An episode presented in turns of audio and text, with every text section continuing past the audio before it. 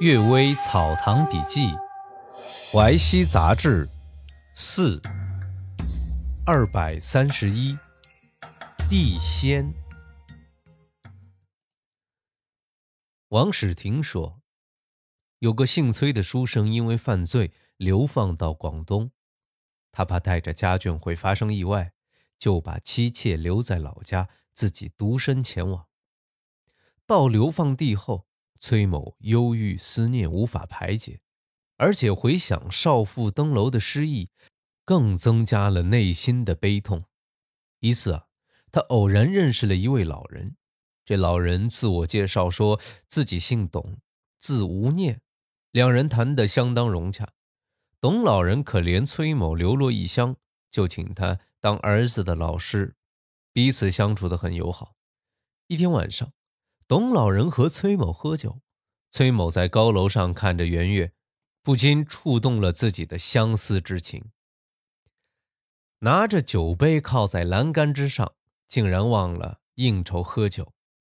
董老人笑道，你大概有思念妻子的感触吧，我有幸和你攀上交情，早已替你筹划，但能否达到还无法知道，所以现在还不能告诉你，过几个月一定会有消息。又过了半年，董老人忽然命奴仆打扫另外一间屋子，看样子十分紧急。不一会儿，有三乘小轿子来到，妻妾和一个婢女揭开轿帘走了出来。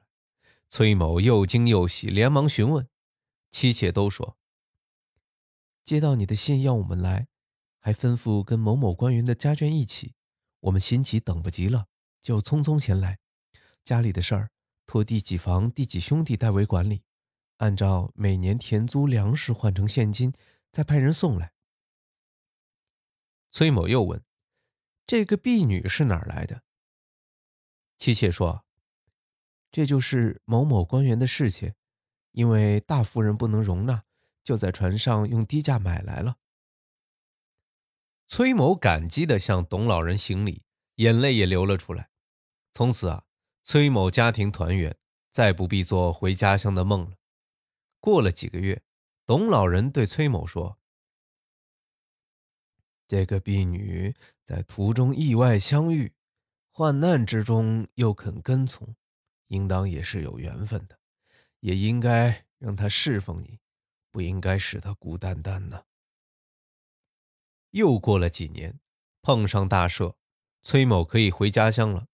崔某高兴得睡不着觉，但妻妾和婢女都流露出离别的悲惨神色。崔某安慰他们说，你们怀念这里主人的恩德吗？我只要不死，总有一天要报答他的。他们呢，也都不答话，只是紧张地为崔某准备行装。临走的时候，董老人摆酒宴饯行，而且把三个女人叫出来说，今天我要把事情讲清楚了。于是对崔某拱拱手说，老夫我是地仙，前生和你是同事，我死后你千方百计的筹办把我的妻儿送回故乡，我一直不能忘怀。今生你离别妻妾时，我应该为你照料，但是山川相隔遥远，你家两位柔弱女子怎能到这儿呢？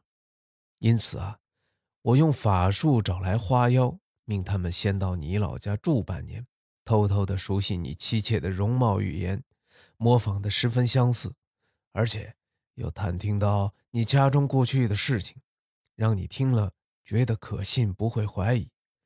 她们本来是三姊妹，所以多增加一个婢女，她们都是幻形，你不必再多想。等你回到老家，面对原来的妻妾时，就会觉得和这里一样了。崔某请求和三个女人一起回到家乡，董老人说，鬼神都各有地界，可以暂时出入，不过不能过界太久。三个女人拉着崔某的手告别，眼泪滴湿了衣服，一下子就都不见了。崔某上了船，远远的看见他们站在河岸之上，招呼他们也不过来。崔某回到老家，妻子说呀，家道一天天破落，依赖你每年都寄钱回家，大家才能活到现在。原来这件事儿也是董老人做的。假如世间离别的人都能遇到这样的老人，就再没有牛郎织女隔河相望的怨恨。史婷说呀，这件事儿是可信的，不过既然广东有地仙，其他地方也一定有地仙。董老人有这种法术，其他地仙也一定有这种法术。所以啊，人们之所以没有遇到过神仙，是因为神仙前生没有受过恩惠，所以不肯尽心尽力的为人缩地补天了呀。第二个故事，纸钱。有个客人在博镇嫖妓，送给妓女银子，妓女拿了银子反复的细看，放在灯上烧一烧，笑笑说，这莫非是纸钱吧？客人很奇怪，问他什么原因。妓女说，前几天运粮船演戏赛神，他前去看到深夜，回来的路上碰到一个青年给他银子，就和他在河边的一间草屋里做爱。等到回到家里，摸摸衣带觉得很轻，拿出来是一个指定，原来啊自己碰上鬼了。又说到附近有个妓女，客人送她很多衣服首饰，客人走后一看，都是自己箱子里的东西，锁头并没有打开，怀疑是被狐精作弄了。客人开玩笑的说呀，恶有恶报。又有个盲人刘君瑞说呀，清县有个人和狐精交朋友，经常一起饮酒，关系亲密。忽然很久看不到狐精，偶然经过草木丛林，听到有呻吟声，过去一看啊，原来就是这个狐精。这个人问，哎，你怎么狼狈的这个样子？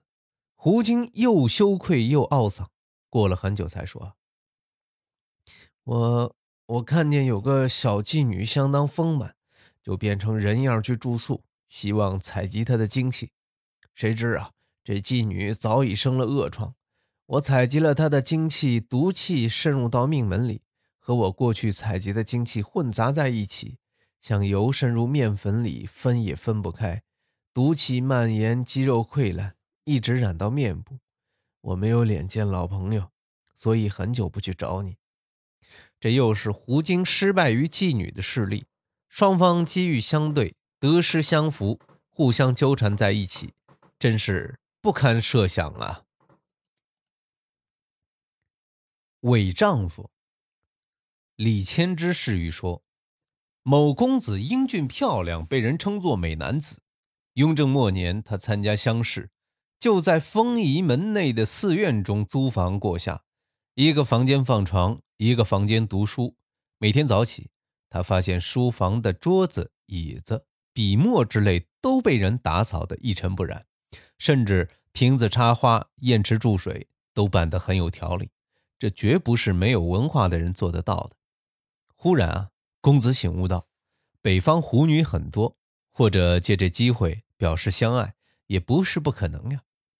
这样一想，心中便很得意。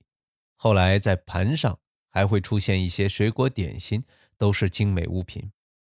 公子虽然还不敢吃，但更加认为这是美人相赠，要留心等候好事。一个月明之夜，公子偷偷跑到北窗之外，把窗纸弄破一个洞，希望看到美女。到了半夜，听到室内器具有响声，果然有一个人在室内打扫。靠近观看，原来是一个长着胡须的壮实汉子。那公子吓得退回寝室去，第二天马上搬家。搬家的时候，天花板上似乎有叹气的声音。对不起，我没忍住，我笑了。这个大哥这是喜欢女的不喜欢男的哦。康师康师是杜林镇上的僧人，北方习惯称呼僧人大多用姓，所以名号反而不流传。康师专长外科，我小时候还见过他。他说呀，他家乡有户人家的婢女因单相思而死，他的魂魄没有消散，经常出来作弄人。但是呢，他不现形体，不发声音，也不附到别人身上讲话，不使被捉弄的人生病，只有时常和青年在梦中做爱，等到青年有点黄瘦，他就去迷惑别个青年，也不至于杀人。所以啊，作怪也不认为是怪，被他作弄的人只是梦中境界恍恍惚惚，不能确切指出是谁。就这样过了几十年，不被人所害怕，也不被人所禁止，真是狡猾的鬼啊！可以说他善于隐藏用意，善于躲入空虚，善于留下不尽之意，善于运用老子的学说主旨。但是毕竟有人知道，有人传说，那么狡猾技巧总不会不暴露啊！感谢各位收听今天的《阅微草堂笔记》，我还是觉得那个书生实在是太有趣了，不容易啊。晚安。